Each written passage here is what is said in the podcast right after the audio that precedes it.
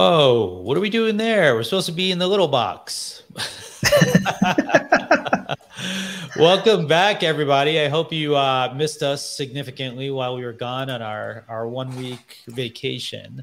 Uh, but welcome to the Created Economy. It's our weekly news show on everything happening in the creative economy.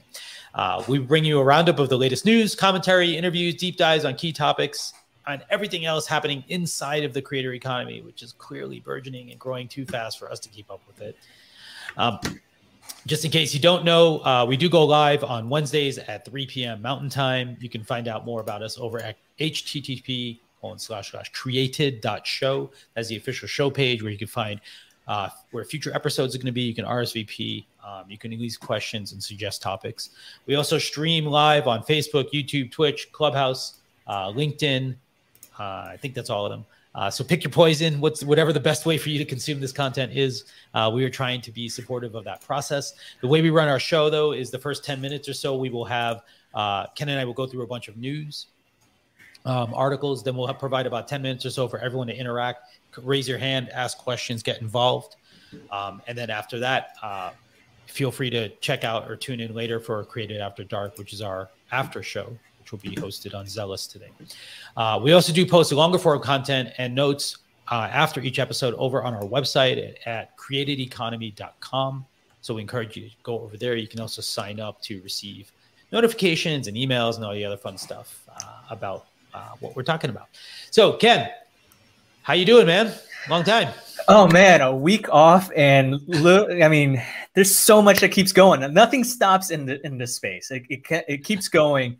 Uh, but glad glad you're back and glad we are we are talking to more creator folks uh, and, and, to kind of really dissect and understand what the hell is going on in, in the space. So, uh, I mean, I don't know about you, but it's it's it's good to be able to to you know in the in under these lights. It's kind of like nice to to step away from the from the humdrum of regular work and really talk about uh, uh, what's going on and really get the creative juices flowing. So uh, excited to hear from uh, our our guest uh, Mike Donoghue uh, from t- subtext uh, later on on the show. Absolutely. So I have a question. Uh, I believe you you told me you were you went to see a movie in the in this thing called a movie theater. How what was this experience like? So so it is the apparently there's this thing in the in the post apocalyptic world that we're in, uh, and, and and where people can actually gather, like actually move from their living rooms, and and go into this common building, and and sit eh, in this in this tiered uh, row of seats and actually c- collaboratively watch this this two hour uh, uh, film. Yeah. And it's you, called to, you watch YouTube for like two hours together. Oh, uh, you you very well could. I mean, it's like a Disney. Pl- it's like Disney Plus, uh, but it's all instead of Disney Plus or Netflix or or Hulu, it's all a la carte. So you pay like basically a one month uh, subscription for just one movie. Uh, and so went and watched uh, uh Fast and Furious 9, uh, F9. Uh, every time you hear like a, a new title for a sequel to Fast and Furious, I always think of the function keys on on a keyboard. so I'm like, like okay, so F1 was like what the help menu. F8 is what to to copy or print screen or something like that. So I'm like, what what's what's F9 supposed to do? Um, I, guess know. it's it's like pause or play or something. I don't know. It's like go figure these days.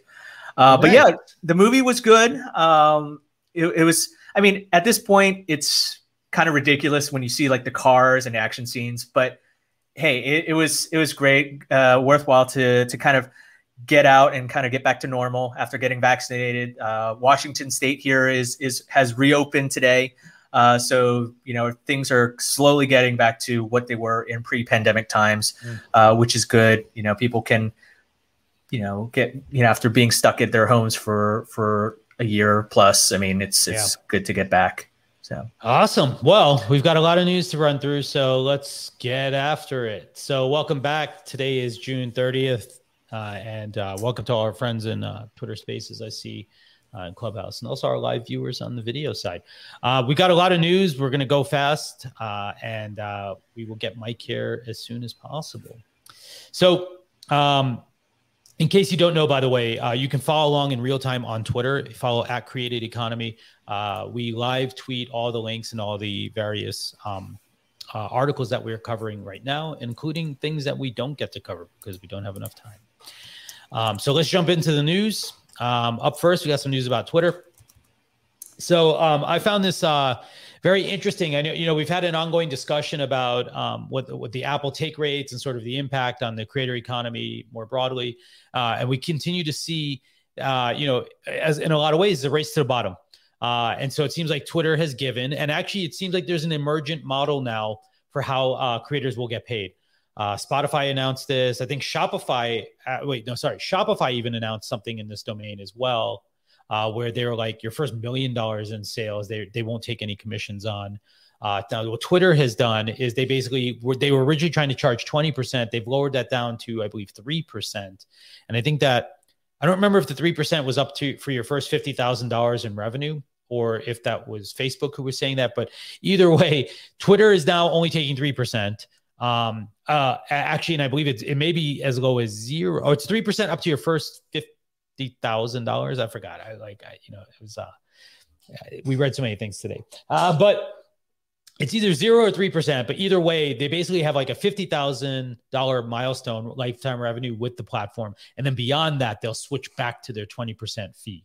So I see this model emerging where they want to make sure that creators can get sort of that initial um, traction and start to build what they need to build. And so uh, we I've seen at least two platforms. I know um, Shopify just announced this in their new uh, program for for developers.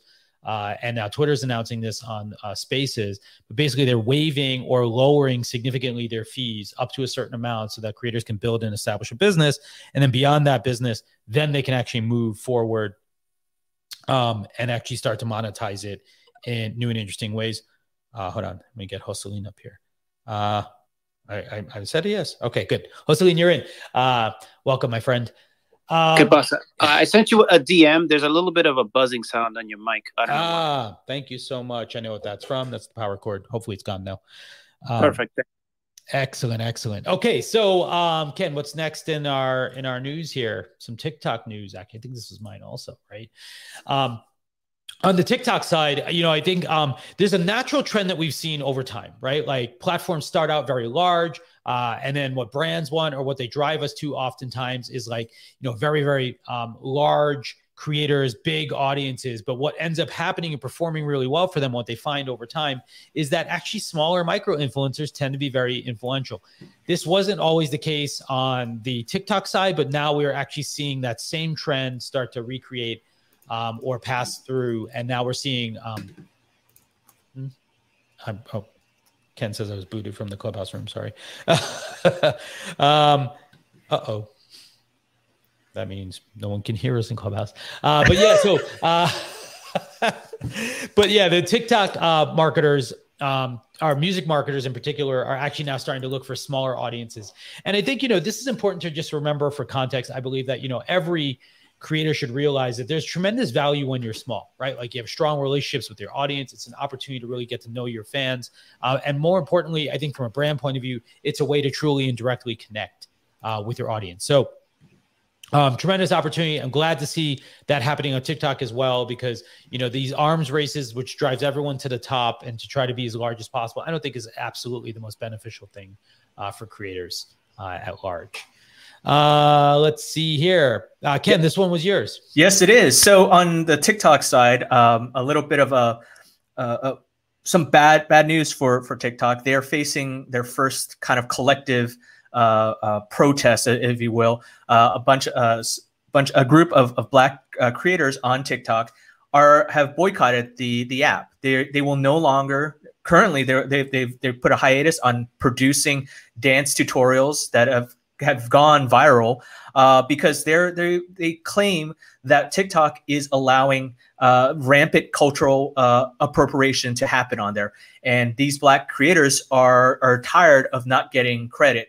Uh, and this kind of all stems from uh, Megan Thee Stallion's latest video that was supposed to kind of really go big on TikTok, and then the, the, the this group of black creators are like, no, we're not going to do it and therefore, uh, and, and, so who knows what's going to happen when when there's uh, another video coming out. Uh, basically, these black creators saying, "Look, these there's there's uh, their their culture is getting whitewashed. Uh, there's a bunch of these other creators, other creators that are getting credit for what they're doing, uh, and this is not the first time." that TikTok has been uh, has received criticism over this. Uh, crit- uh, TikTok has apologized for this in the past and said they would do better, but obviously based on this, it doesn't seem like they have done done any better. So, uh, who this is probably in about a few days into this protest, uh, and basically we'll see what happens uh, with TikTok and, and the Black creators coming forward. But I think as over time, this is going to be a big issue about equality and inclusivity uh, in, in, the creator space. And I know we're going to have a lot more people joining us uh, on this show later on in the weeks to come. And I, I look forward to talking to them about bringing on uh, um, uh, people of color and and women and and to really t- show how the, how what can we do to make the community more inclusive and, and equal and make sure everyone gets treated respectfully and, and get their fair share. Awesome awesome. I'm sorry i apologize i'm trying to manage. You know how you know how it goes with live streams right? Like uh, everything goes wrong uh, so. isn't isn't there a rule about isn't there like some like a, like a murphy's law or something like that? You know everything everything. that everything. that's supposed to do go wrong will go wrong or something like that? I don't know. All right well we do have some twitch news as well. Um, so I, I, I found this really um, thought-provoking uh, actually to see but it um, twitch there were some people who are streaming music on Twitch actually, and they're earning like as much as 10 times as much uh, as they were on by streaming on like normal traditional music streaming platforms. Um, I've always been amazed because we do a lot of work with YouTube creators uh, and the YouTube ecosystem as well, and we see um, a ton of stuff that happens in that universe uh, where uh, where music actually is a strong driver as well um, uh, in inside of the inside of the uh, the music universe on on YouTube. But it's really interesting to see that Twitch is also performing in uh, such a powerful way. Um, so this was a, a good read. I think um, don't t- don't sleep on music. You know, it's powerful and it's it's prominent, and you can leverage it and monetize it definitely in a lot of places. Uh, so it's good to see the Twitch uh, continuing to be valuable in new and interesting ways to creators everywhere. We got some Facebook news up now. All right. You can. Yes. So we've been talking about this for for some time uh, with Facebook announcing their Substack rival. It's called Bulletin. Um, now it's actually been official. So here's the thing, though, about that. Like, this is not really surprising to see Facebook roll out a uh, a newsletter competitor or newsletter product. I mean, they've they've been kind of been doing. You know, I think it's kind of like commonplace. Like of all things, this is you, you, have Twitter buying Revue and, and kind of doing their uh, their newsletter service. So why not? And obviously Substack is is taking off. So why not? Um, it's only a matter of time before you see all the other other platforms starting to do that. I mean, hell, like could Spotify uh, could Spotify roll out a newsletter product? You never know, right? Um, but I mean, so here's what the, what's interesting about Bulletin it very much looks like bulletin. It looks like substack. You look at the template wise it looks like looks like uh, substack. Um, but the but of course the, the the probably the potential for bulletin is is the reach that facebook provides well over substack and well over what twitter has. Uh, but the thing but so but it's not it's going to be heavily curated. Let's let's put it this way. Because facebook's like we don't want to have all this controversy. So they're going to they're handpicking writers and creators to to have access to bulletin. And it's going to be you know non controversial stuff such as um, uh, like food or or or travel or, or those type of things. Uh, they have uh, malcolm gladwell. Uh, they have a, a, bunch of other people signed up to to participate already into this.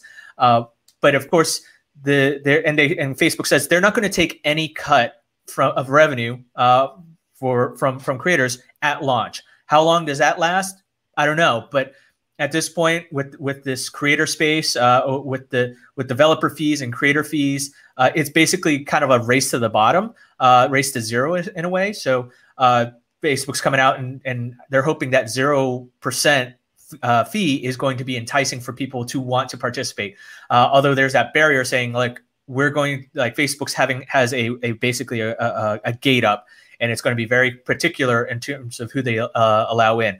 Uh, so it'll be very interesting to see who's going to s- sign up for this. Uh, I mean, here's the thing about this: like, did they necess- did Facebook necessarily need to build a new product? I mean, they had a notes feature back in the day uh, that was part of uh, people's pages. Anyone could create notes. It's almost like a blog.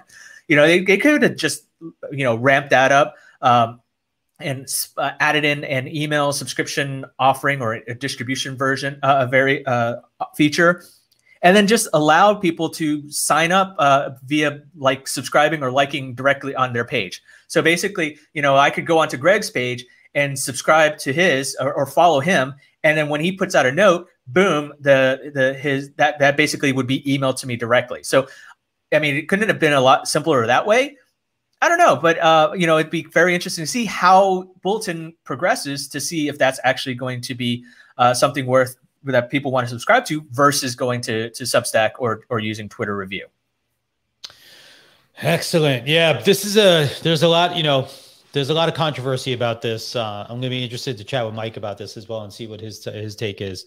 Um, but uh, let's continue. I do see Mike has just arrived. Uh, we do have some Instagram news. But sorry, Mike, I think uh, we had the wrong URL in your in your invite.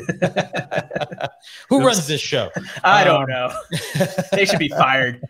Uh, Ken, this one's yours. Some Instagram news. Yes, I mean Instagram. Okay, we talked about Facebook bulletins, so we got newsletters. So now we now people like how many people? How many times have you posted a a story on Instagram and only to realize that you want it when you want to share a link you have to do oh link in bio right i mean you have to do that on instagram on an instagram post anyways but for for instagram stories what could happen in, in, in the future is that you're not going to be it's that that limitation where oh you had to be either like a verified or you need to have like 10,000 followers or whatever. Like that could all go away and you could easily include some some variation where you could just swipe up or to go directly to to a to a link right? I mean Twitter's, uh, I'm sorry, TikTok's already doing that with their Jump, uh, which was just announced, uh, which was announced this week uh, to allow, open up uh, a third-party website or, or an app. So, yeah, it, it, it's it's how, actually how, called you, Jump. You're holding out on me, my friend. You didn't I, I mean, dude, there's there's so many. We have ten minutes. How much do you want me to throw in here, right?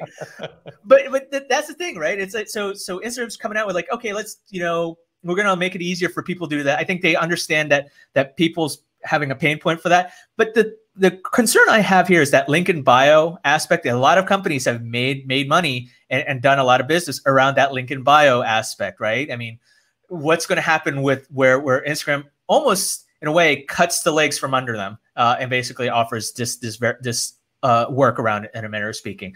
Uh, so it, it, this kind of shakes things up in a creator space. Uh, I it, I think this is all a good way for people for Instagram to say, hey, let's let's increase um, engagement and, and usage of stories because I, they see this uh, clearly as a problem. Instagram fundamentally has a problem with with link sharing anyways for for the past uh, 10 years or so since it's been around. You've never been able to to put in a url into any post or story. So now this is actually going to make it a lot easier for people especially for creators. And actually greg can you go to the next one? Yep. So this is actually we have more Instagram news where the, you know as Greg was talking about earlier with Twitter super follows, Instagram's like you know hold my beer. We're rolling out. We're we're looking at possibly doing our own variation, and we're going to call it quote exclusive stories. They've actually confirmed this to TechCrunch and other other media outlets. Uh, Did you so, see that the tweet I shared where someone was like, "Great, like we're going to have thirty what, what was the tweet? It was like every, platform is basically going to be the same thing, right? Features, that's right. Yeah. Exactly. so, I mean, you this is basically like if you if you have a store, if you're doing stories now, you have your you know public stories, and then you can have close friends. There's only two ver- versions you could have, right? But now you're gonna now theoretically you might have this third version called exclusive stories, which is going to be like oh uh, uh almost like a subscription type of thing, right? You know, it's like hey, you pay me to do this. So could we have all this bells and whistles where it's like okay you can sign up for to do you know subscribe to me you can get my exclusive stories um, and and it's beneficial for creators or influencers and whatnot now something that that i think uh, that shira ovide a reporter from bloomberg uh, or i'm sorry the new york times uh, now has has has post put on on twitter is she's wondering it's like what happens to the fees right who gets these fees you know who's paying these fees for, to to to Apple, to to Google, and does Facebook get a get a cut of this, right? So it'd be very curious. I hopefully if we can get like someone from uh, like FameHouse, which Greg you've you've you've brought on the sh- you've mentioned on the show a few times. It's like FanHouse. FanHouse. Uh, my apologies, FanHouse, right? Like what happens to the you know like what is their take on this, right? I mean, it's like if if I'm giving a 10% cut theoretically, I don't, and they've, and Facebook hasn't released the, their percentage, what cut they might take. I mean, this is all very theoretical, uh, um, in the works right now, right? What would what's Facebook's cut, and do you dev- do you do you give any percentage to the platforms that are distributing it, right? So at which point is like, hey, you creators might get 70% cut, but at, what does that cut actually gets, you know, after all the fees are hidden fees are take are, are accounted for? do you wind up taking away with like 40% or something? I don't know. Right. So yep. I think it's a, ultimately, I think it's a good thing uh, to have exclusive stories, but there's a lot of stuff, uh, fine details that need to be sorted out in, in the in, in the end. Um, and Adam uh, uh Mosseri, uh, the CEO of Instagram, uh, earlier today, he's like saying, "Look, we don't want to Instagram. Don't think of it as a a photo sharing app. They don't want to be considered a photo sharing app or a Square photo sharing app anymore. Um, I mean, so this is a nice little interesting uh, spin on things. So, uh, yeah. Greg, why don't why don't we go on to what's next? Yeah, let's. Uh, I think we're almost to the end of our uh, our news segment. Uh, but on the creator economic side, last week we'd mentioned this, uh, or last uh, two episodes, or two weeks ago, last episode, uh, we mentioned that there's about two billion dollars raised by the creator economy. The uh, information is actually published, what they call a database, but I would call a piece of garbage because it only has 50 companies in it. Um, I mean, like there's two companies at least in this stream right now that aren't on that list. So um, yeah, no, I think uh, it is obviously some of the companies have raised some of the the larger amounts of money, but it's certainly not an all inclusive thing. So like I kind of hate the idea that they're calling it a database and making it so um, non representative of the actual space. Uh, however, um, there is a lot of money flowing into our space. That $2 billion is just from these companies. It's probably another billion if you add in all of the other supporting companies in the ecosystem. But if you do want to check it out, it's about like eight columns of data that you can find almost anywhere. Uh, I know Neil has put together his own list uh, from Influence.co. Um, there's been a lot of great versions of this. Um, I'm hoping they will obviously expand this and allow people to either submit more companies. But if you did want to check out a little bit about some of that, the information does do a great job covering the creator economy in general. Uh, and I think um, this database hopefully is a you know a, a down payment on something bigger and better uh, for all of us. Um, so, uh, Ken, you want to talk about this? Uh, but before Ken uh, wraps up, uh, if now is your time to get to react to any of these stories, provide your own feedback, provide us your thoughts. So raise your hand if you're listening on Clubhouse, Twitter Spaces. Uh, we'll also bring Mike in to see if he has any reaction to the news. Um, but Ken, why don't you tell us a little bit about our Flipboard? Sounds good. So, um, what if you're interested in anything that's going on in the creator economy. And basically, you know, this kind of goes back to what Greg's talking about. Like the fact that Greg was surprised by that TikTok was has has this new feature called Jump. You know, Greg, you could have gone to Flipboard, right? We have this magazine around the creator economy where we uh, are. I, I, don't visit sites created in the '90s, Ken. Oh my goodness! hey, hey, hey, hey, hey, hey! First of all, we were created in in the 2000s. Okay, we are uh, a Flipboard sure is 11 years. Sure yes, that? we are. We are more than we are more than a decade old, but we're not that old. Okay. Oh my goodness! And this is where the show gets canceled. but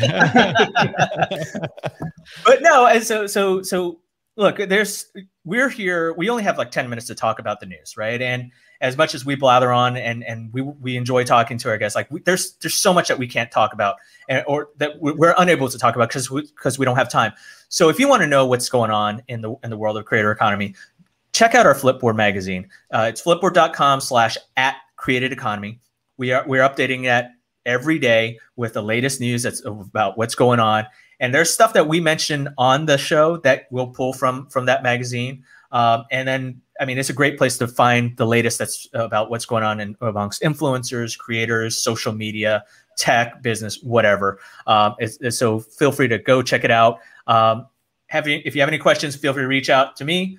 More than happy to to answer any questions uh, later on. Uh, but yeah, check out check it out. Flipboard. Uh, that's where you're going to find all the information you want about the creator economy. Mm, awesome, awesome. Uh, so, Mike, I, I apologize. Uh, I think I we probably I messed up the the, the URL, but um, we'll blame the intern for that. On any of the news before, we'll do a proper intro, but we always like to give our guests a chance to react to some of the news that we we did share. Yeah, guys, no worries on the link. Honestly, I mean, the green room is amazing. Like, you've got the best snacks. It was just like, it was an honor to to be able to spend the time back there. Did you have the truffle fries? No. I had to. I, I mean, I'm trying. I'm trying to cut back. I'm trying to cut back, but like you know, when in Rome, right? I mean, it, it's only the finest fries. Um, yeah. So I, I, mean, you guys touch on like a lot of really fascinating stuff. Obviously, like we follow certainly what someone like Facebook, someone like Instagram, Twitter is doing in the space, uh, and I certainly have a lot of reactions. I could probably blather on about it for a while uh, I think you know one of the most interesting things, and, and one of the you know the newest releases here is like the Facebook bulletin thing, and and I, I think like it's you can certainly understand why they're doing it, right? From a business standpoint, I mean, you want to be able to cut into what Substack is doing. You want to be able to offer you know these tools to creators and sort of entice them back onto the platform. But I think like what it underscores is really kind of a trend that we've seen and like a frustration that we've identified a bunch of. Uh, amongst a lot of creators, which is that like, you know, you're still being asked to build your business on Facebook's land here, right? Mm-hmm. And and you're ultimately, if you're using any of these tools, you know, it's great that they're not taking a cut for a certain period of time. But the truth is like when you, you know, rent your audience from the social platforms, you ultimately don't have any way to be able to make those audiences portable, to be able to address them in a meaningful way. I mean, you're building value in somebody else's platform and you're really kind of tap dancing for tips on somebody else's stage, when in reality, you could be building an enduring relationship, which is what, you know, I, I think a lot of fans and, and a lot of creators want. No, that's Absolutely. that that you, you raise an interesting point, and I think this as we i mean we're six uh, episodes into this into the show and comment there's you're, you're we're seeing these common themes that are that are arising right? I mean in terms of like one can you know how are creators you know making a living out of this? How can they how can they you know earn enough to to make to sustain themselves right? I mean this is a there's like creator poverty uh, uh, uh, uh sustainability that's an issue here. Um then also there's like this whole uh, the ownership right? I mean it's like I think we've we've been around the the the space so long that we kind of know like hey build what what what are the perils what are the risks on building on other people's land right on other people's property right?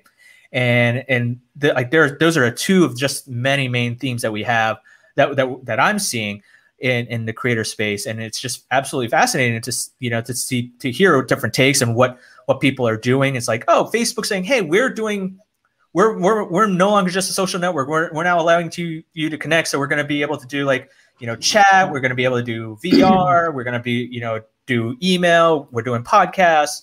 You know video. But it's like you know what, what's that what's that phrase is like uh, uh, fool me once shame on me fool me twice sh- you know shame on or whatever right i mean it's like that's basically what you what people run the risk of, of doing it's like hey yeah you know facebook's not going to screw us over this time you know, they've done it like 15 other times. What's this time is going to be different, right? Well, or same thing for YouTube and same thing for for Twitter and so on and so forth, right? A lot of these things, you know, people are placing a lot of these big bets on these platforms because of the reach, but they might get screwed. Yeah, I mean, Ken, this is brought to you by the same organization that decided to clip news on it on an entire continent when they didn't when they didn't like the nature of their deal, right? I, yep. I mean, you know, so look, it, it it always comes with strings attached. There's always you know somebody who's going to have their hand in the pocket of creators. I think you really have to look at the organizations that you know if you're a creator that you want to be able to work with and figure out you know whose core mission is empowering us and providing mm-hmm. us that level of ownership and you know financial sustainability around what we want to do while also not asking us to compromise our artistic vision to support that work.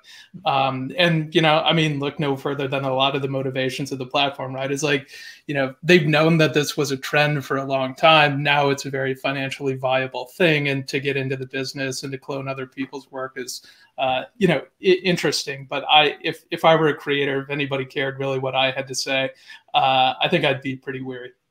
Mm. Yeah. Well, um, uh, for everyone listening, by the way, uh, Joseline, uh, just going to give you one chance in case there's anything you wanted to say or add to the convo before I introduce Mike uh, and we jump into the interview. Oh, still see him mute. Uh, he's crying. He's crying. He's crying at us. All right. Uh, so, for, for, for everyone listening, by the way, uh, so yeah, we are joined by Mike Donoghue. He's the co-founder and CEO of Subtext. Um, Mike, do you want to give us a quick overview of like what is Subtext? You know, why did you create it? What drove you to this? Um, and then you know, we'll, we'll dive into some questions after that. Yeah, no, hundred percent. I'll give you like the really high level overview and like stop me if I'm going into too much detail. I do this a lot, right? So at, at its how core, does SMS work? No. what, does anybody want to talk about the new 10 DLC regulations? Oh, oh, oh, me, me. the Telephone Consumer Protection Act. I know it's a it's a topic for for another day and and, and a, another podcast, but um, no. So Subtext, really, kind of in its essence, is a text communication platform. It's built to be able to connect creators. So this could be media companies, journalists, artists, you know, creators of any stripe, podcasters, uh, with their audiences in a much more intimate setting, uh, sort of through the medium that you use to communicate with your friends and family, SMS, right? And and one of the reasons, you know, when we were we were building the product, I, I, mean, you know, one of the reasons that we wanted to build it on SMS was one, the sort of availability of the platform, right? The idea that 98% of the United States uses SMS. So you're not, if you're a creator, asking your audience to join a very specific platform to be able to follow you.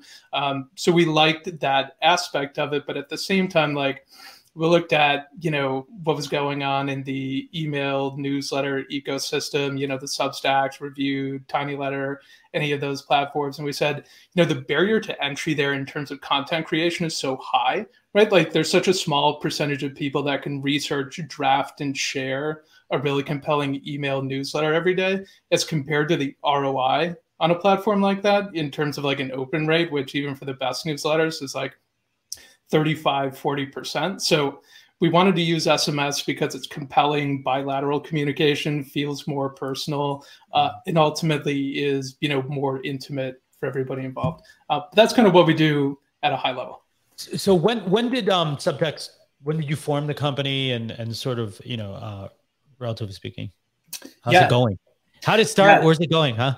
uh, yeah, man. I, I mean, I, you know, I could share the the origin story. It's like a really funny one. Be happy to share it. But um, yeah, I mean, so so we're uh, basically a two and a half year old company at this point. Um, you know, we're growing at. Uh, I think we grew at twenty five hundred percent in the last twelve months. Um, so really excited about the growth trajectory. And at this point, I mean, you know, we work with most major media companies in the U.S.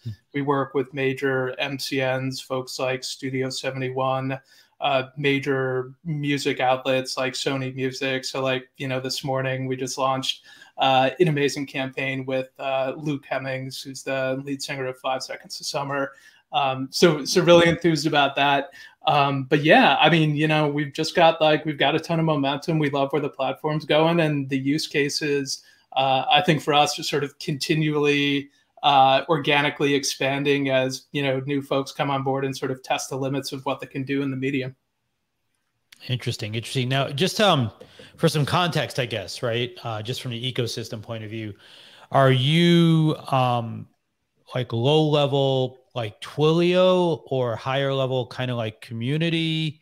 You know, I like I, I the value prop that you put forward, which I think is like one of the most critical parts of the emergent creator economy, is really like own your audience, um, have better conversations, have meaningful conversations, right? And so like there, there's not a lot of competition uh, actually, like relatively speaking, in in your specific domain. So I'm just curious, like how do you see yourself relative to some of the other players.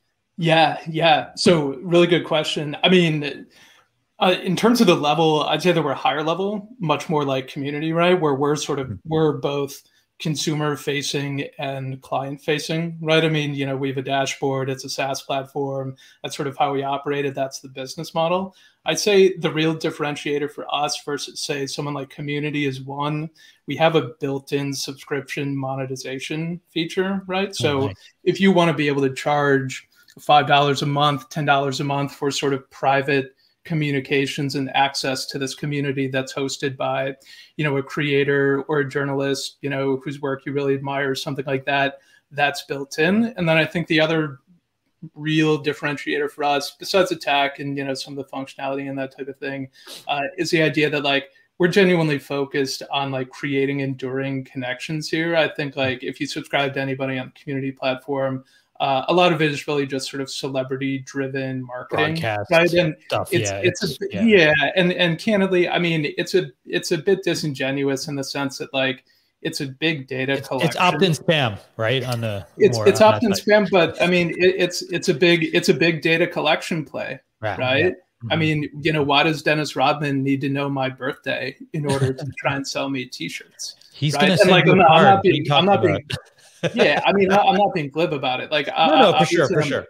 obviously I'm biased, but I, I mean, I think you know, if you were to really boil down like what differentiates us, like we live out that philosophy of like direct engagement.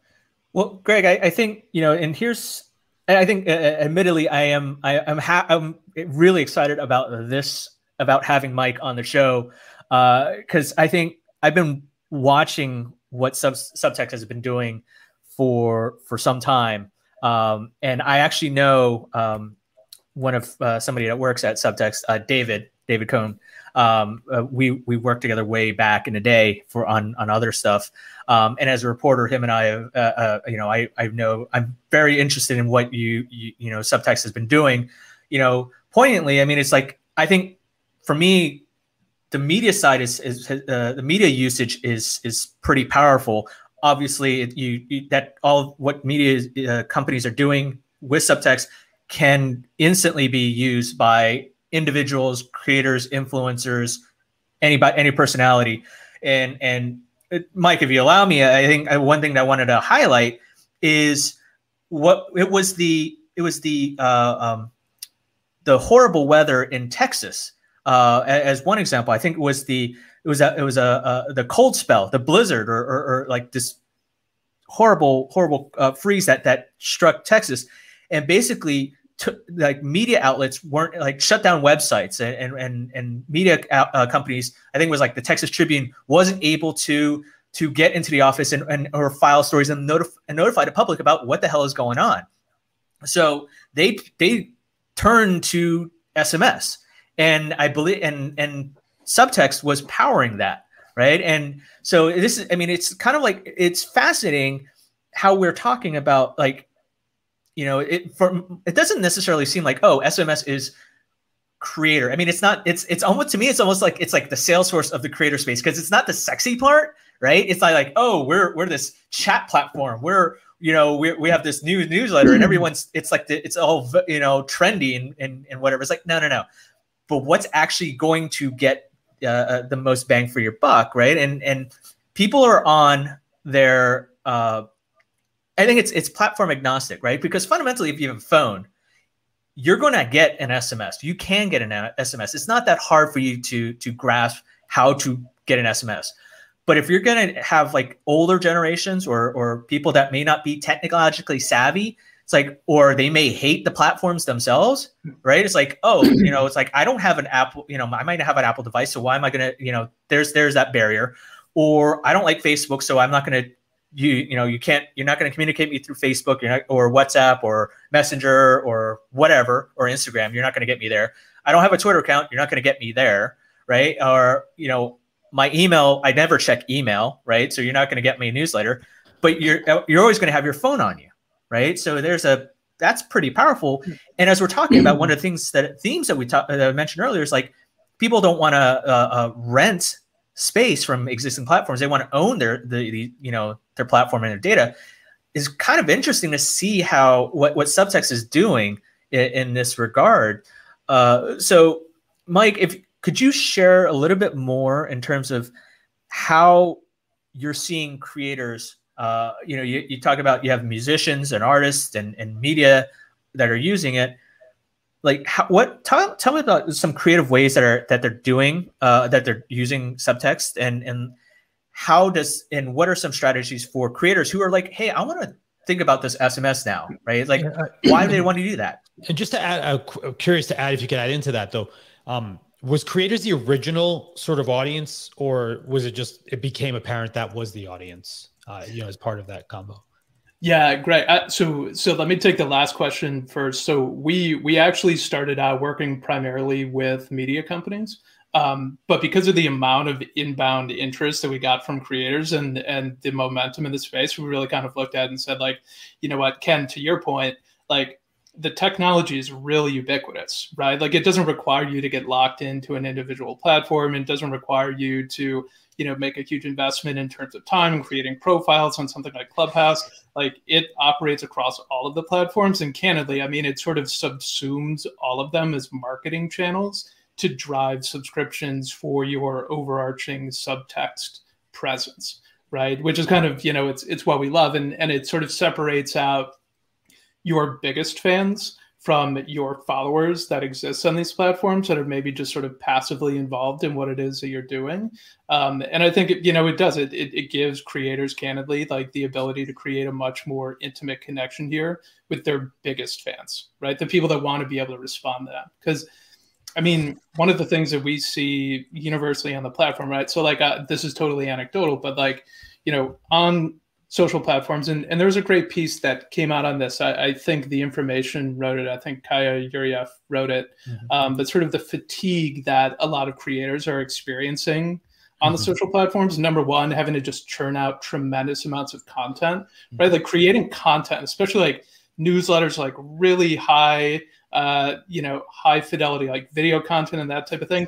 It's not a great business model, right? When in reality, what people ultimately want is the ability to engage with that personality, right? So whereas drafting a text message might take two minutes and 92% of your audience is going to read it and 30% of them are going to respond and many of them are going to get that feeling of having that direct connection which is a really kind of uh, serendipitous payoff you know you could spend an entire day drafting an email newsletter, creating a video, only to have the platform that you're posting it to make decisions algorithmically around who's going to see it. Right. So like I think like there's a lot of there's a lot of things at play there. But Ken, to, to your question, right? So like what are some of the more like compelling use cases that we're seeing on the platform? Yep. So you bring up the work that the teams in Texas did and and it, you know around the storm and it was the Texas Tribune, the Austin Statesman, Austonia, many, many, you know, big media, most of the media companies that covered the area. And one of the things that they quickly realized, right, was like because of the power outages, people weren't going to be able to keep computers on. They likely weren't going to be on the social platforms. They weren't going to be able to read stories. Their internet connectivity was spotty. So turning to SMS, which can operate off of a cellular network and is really reliable, gave them the ability to not only communicate with those audiences, but also to field questions, right? Mm-hmm. And to be able to respond to those questions. So, like, should I be boiling my water right now? What do we know about when the power is going to come out in this region? So, like, there's a lot of things that can be done. And, and candidly, a lot of those questions would have gone unasked on social platforms because not everybody wants to participate right? Like it's mm-hmm. toxic. There's a lot of sort of performative trolling that happens there. So like the intimacy of that connection and like the health of that communication, I think is really refreshing for a lot of people on the platform. And then, you know, for some of the some of the more like, you know, fun, lighthearted use cases, like we work with a lot of folks in the audio space that are using the platform as sort of shoulder communication to podcasts, right? So if that's Vanity Fair or CNET or even like Guy Kawasaki, who uses it as like, you know, shoulder communication to his podcast, which is amazing. And they're using it to field questions from an audience to keep up that sort of communication cadence between episodes and to create sort of a participatory feedback loop for the audience to pay something off. Right. So, like, I'll give you an example. You know, if, uh, Roger at CNET is going to be interviewing, I don't know, say Jeff Bezos, right? And he wants to put this out to the community. Hey, I'm going to be interviewing Jeff Bezos today. If you had the chance to sit down with him, what question would you ask him? He's going to get flooded with questions. He's going to be able to ask a couple of those, and he's going to really be able to sort of humanize the media company, bring people into his process, uh, and again, pay off the nature of that like very intimate relationship. Um, and then, like you know, I mean, there's always like leave it to creators to do some of the most like creative things maybe that you would see on the platform and like test the boundaries of it. But like, you know, we have we have an amazing band who's on one of the Sony labels who does like a weekly trivia night with all their fans on the platform. They do live Q and A's, they do AMAs, they share photos from uh, you know behind the scenes when they're recording or they're going on tour, audio clips. So like you know, there's a ton that can be done with it. And and honestly, I mean, we're really just starting to figure out the the power of it and and everything that it can do. By the way, um, I do see a hand up in Clubhouse, so why don't we see if we can get Russell to ask his question? Um, it's very intriguing. I love hearing these use cases though, because um, I think most people might flatten SMS down to something sort of like very um, not like non-dimensional, right? Like in this idea that intimacy does scale. Um, you know, uh, the like SMS is that slipstream into you, right? And so because uh, it's very personal, it's in your phone, and it does feel a bit more intimate, like inherently. But it also is a text-based medium, and so I think we're like we become so encouraged by video and audio and all these other like sort of quote unquote rich layers on top that it's interesting to hear all these other things that are happening that actually build intimacy as well um, at the same time. Uh, sorry, Russell. I, I, thought I tried to bring you up here. Let me just see. Uh, if you have a question, by the way, for Mike, by all means, just raise your hand um, in the, either the Twitter space or on Clubhouse, uh, or drop your question in the comments for all you watching uh, on LinkedIn or YouTube, wherever it may be. Russell, did you have a question? No, I just wanted to say hi. Oh, okay. Greg, I have a question. Oh, go to audience. This is Jocelyn. Can you hear me okay? Jocelyn, please go ahead. Yeah, so I just signed up. What is the the pricing model? Uh, I'm familiar with using something called simple texting. Um, is it like a, a monthly unlimited? I'm sure that's probably a cap because it's SMS. Is it per text? Like, what's the from a creator standpoint? What's that look like? And then also, how does the creator generate revenue? Is it through your app or sending links to another source where they're collecting revenue? cool. Yeah, really good question. So we really kind of have two models that we do, and uh, you know it depends on your use case on the platform.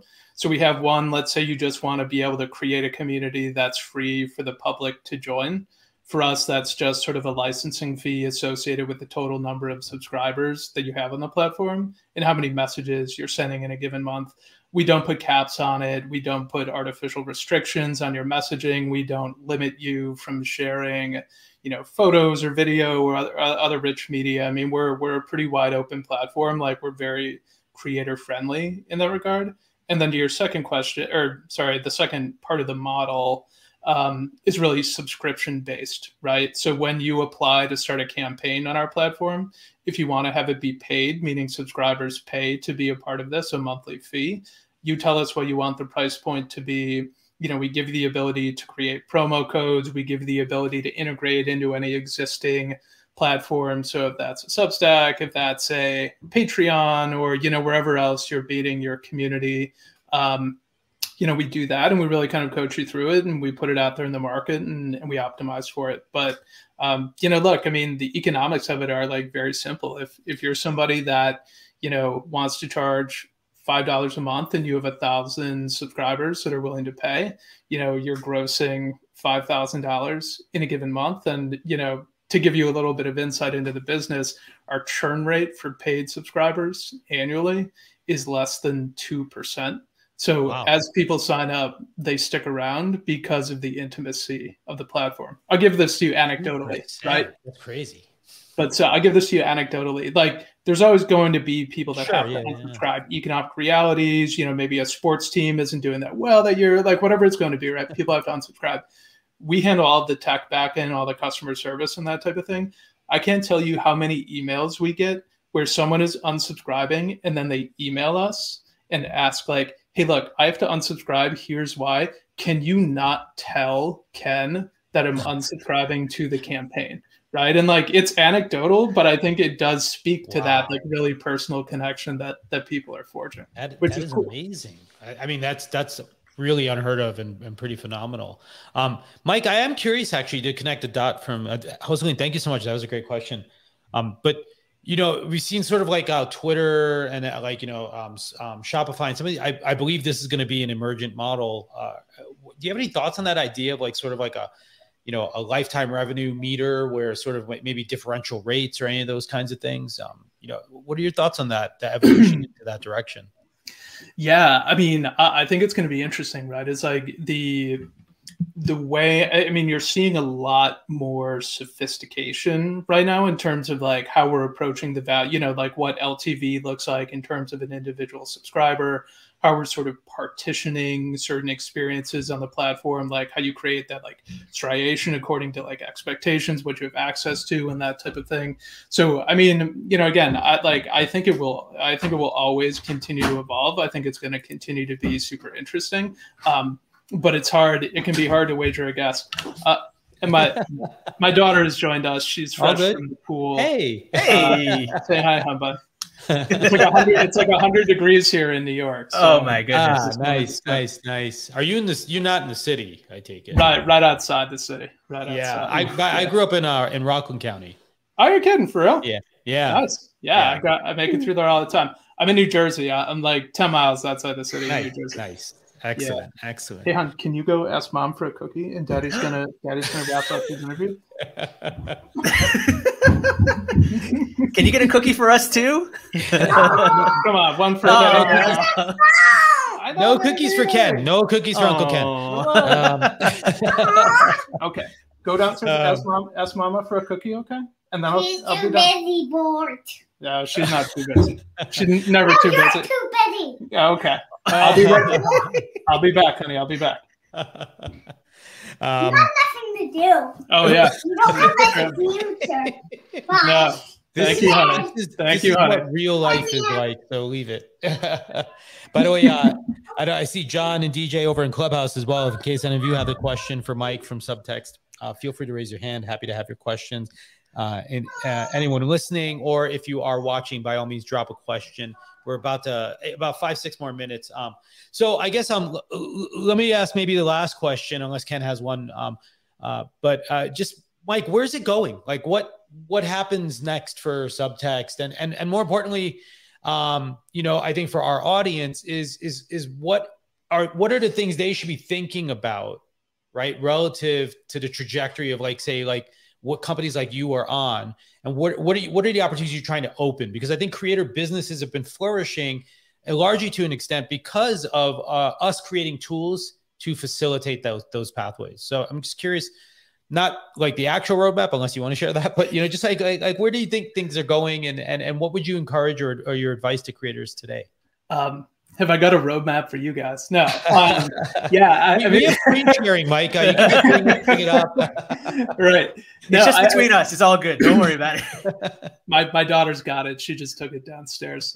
Um, so no, I, I mean, in terms of the business, like really, kind of what we're focused on right now is sort of like continuing to sort of technically differentiate everything that we do and like consistently rolling out like new tools for creators. I think you're going to see some really interesting announcements come out from us uh, in the next couple weeks. Uh, one of the one of them having to deal with the new name, image, likeness monetization that's been freed up for collegiate athletes. Um, there's 176,000 Division One collegiate athletes that now have the opportunity to connect and monetize their relationship with fans, and I think that's going to be really exciting. Um, and then I think you know you'll see us continue to explore organically explore sort of new use cases that are out there. So we get a lot of interest in like the event space. We just started working with the team at Ironman uh, to do all of their events uh, in the U.S. and their communication with athletes. And there's a lot of demand for live events, virtual events, fests, that type of thing. is a great tool to be able to use there as well. Um, but really, we're just trying to continue to roll out new features and like differentiate, scale the platform, and grow the team. But uh, I think a lot of exciting stuff ahead. Very, very good to hear. Uh, and, and, in case you haven't tried it or checked it out already, it is at join what uh, join, join subtext.com. Dot com. Yeah. Uh, so we will share a link to that. Mike, uh, one one thing is like as we're talking about SMS is that those that are that may not be aware is like what it what is it about SMS like that that what's a differentiator that that uh, subtext offers in terms of S- uh, SMS, right? I mean, you you talk about like, oh, I could use like a MessageBird or, or Twilio and basically set up my own variation of. Obviously, if I'm a coder, a developer, I can do it myself. Uh, what, but what kinds of bells and whistles does subtext offer? Uh, or is most of the stuff all behind the scenes, like the infrastructure of, of, of SMS delivery, right? I mean, uh, is it just a I can just send a message to to to people that are watching here, people that subscribe to Created Economy uh, show. But what else, like what other stuff can you do? Because I remember back in the day, you could have different short codes and like oh message 404 or whatever to and then you get news about blah blah blah or then this one for this and so and so. Is this Yeah. like how ramped up is this now? Yeah, it's very ramped up, right? And uh, I'll, I'll have to give you I'll have to give you guys sort of a demo of the platform the next time you want to see. I'd love to walk you through it, or walk any of your listeners through it as well. Yeah. Um, but yeah, I mean, for us, there's really kind of two. There's two areas of differentiation. One is sort of the behind the scenes infrastructure that you ultimately build, and sort of the elegance that sits on top of like the intricacy that is communicating SMS at scale. Like to give you a little bit of background, right? I think like in you know this year, I think we're projected to send like three billion messages, right? So like to send three billion messages over various carrier networks, even like we're starting to do some international work as well, is like a very involved thing. So you know, whereas like there's tools out there that allow you to like you know take some building blocks and sort of build this up.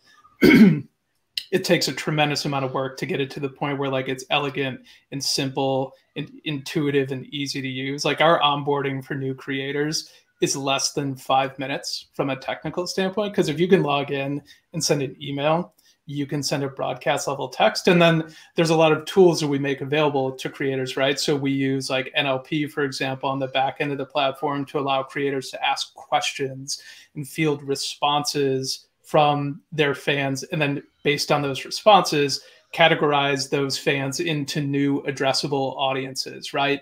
So if you only want to talk to your audience that say prefers pizza over hamburgers like that's something that you can do. Uh, the ability to send images audio files gifs like to be able to field all of that back.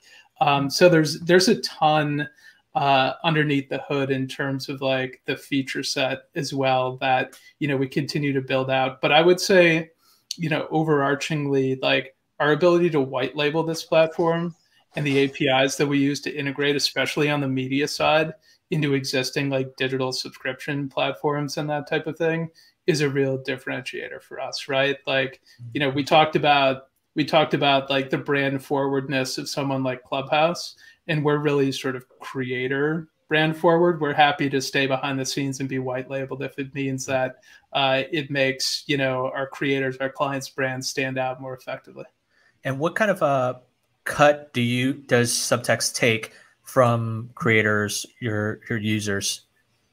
yeah so in the ken in the instance that like we're doing a subscription campaign with someone because in the in the other instance like we're not taking a cut it's it's just a flat licensing fee. Um, but it really depends on like size scope and price point. I'd say on average it's usually an 80 20 split with 80% attributable to the creator um, but we're flexible there according to you know price point and size and scope and that type of thing Awesome. Well, Mike, it's been a pleasure to have you here. Thank you for joining us, for sharing so much about what you're working on. Thank you for uh, introducing us to sort of, you know, I think a, a better mindset about like uh, how to build audiences that matter uh, and that can last the test of time. And congrats on the success. It's really amazing to hear um, how well Subtext is doing and how well the product performs. More importantly, for our creator fans and friends out there. So uh, we welcome you to come back anytime. You're always welcome to come back and join the conversation, participate in any way that's possible. And certainly when that new news comes out, uh, we'll try to cover it here as well. so, to give us that heads up. All right. Yeah, it's awesome. And and uh, honestly, guys, it was an honor. Thanks for having me. I'm gonna go get that cookie. All right. you, and then, you know, next time I come on, we'll, we'll I'll have a variety. you Awesome. bet. You bet. Sounds Have good. a great one. Have a great one. Bye. Thanks, right. Mike. Thanks, guys. Be well. So, uh, another good episode in the books. Thank you, Ken. By the way, uh, so here, everyone who's listening, we would love for you to join us. Uh, so, in case you don't know, I actually uh, am the founder of a creator economy company called Zealous. Really? And um, You're in a creator space? Yeah, I, I, I am. And uh, we are about to beta test the brand new version of Zealous. Uh, which is uh, basically um, easiest way to think about it is like a hybrid between Twitch, Streamyard, and um, what's the tool? Uh, Clubhouse. All right. So um, we're having our first episode of Created After Dark. It's our after show. So this the official show is about to end in one minute. But what you can do is if you head over to created.show slash live, and we're about to tweet out a link to it and share it as well. Um, but what you could do, or if you just go to created.show, uh, it's a link from the homepage. Uh, you'll be able to come and join us on stage with video or audio and actually join into the conversation. We're just going to chat about what today's show is about and any of the other topics. So um, thank you so much for joining us. Uh, like I mentioned, if you want to join us for the after show, it's over at created.show slash live. It'll uh, just wait up over there and we will get there in a second. Um, anything else we have in this deck here? Oh, yeah. Who's coming up next week? Our good friend Matt is going to be here from Fame Pick. Uh, on July 14th, we have Nicolina Moon. Um, she's a creator and Twitch um, uh, Twitch streamer. Uh, we have Fernando Parnas from Superfans coming up on July 21st, July 28th. Uh, we got Steven and Antonio from the Black Creator Crew. Uh, we will be off August 4th because I will be traveling. Uh, but we are always looking for guests. And so if you'd like to join us on the show, have something interesting to share or a unique point of view, by all means, head over to createdeconomy.com and sign up. There's a link right there for you to uh, put your name in to be a guest on the show. So thank you so much, Ken. Always good to see you. And I'll Likewise. see you over in Zealous uh, for the After Dark show. Goodbye, everybody. Thank you. And we will see you soon.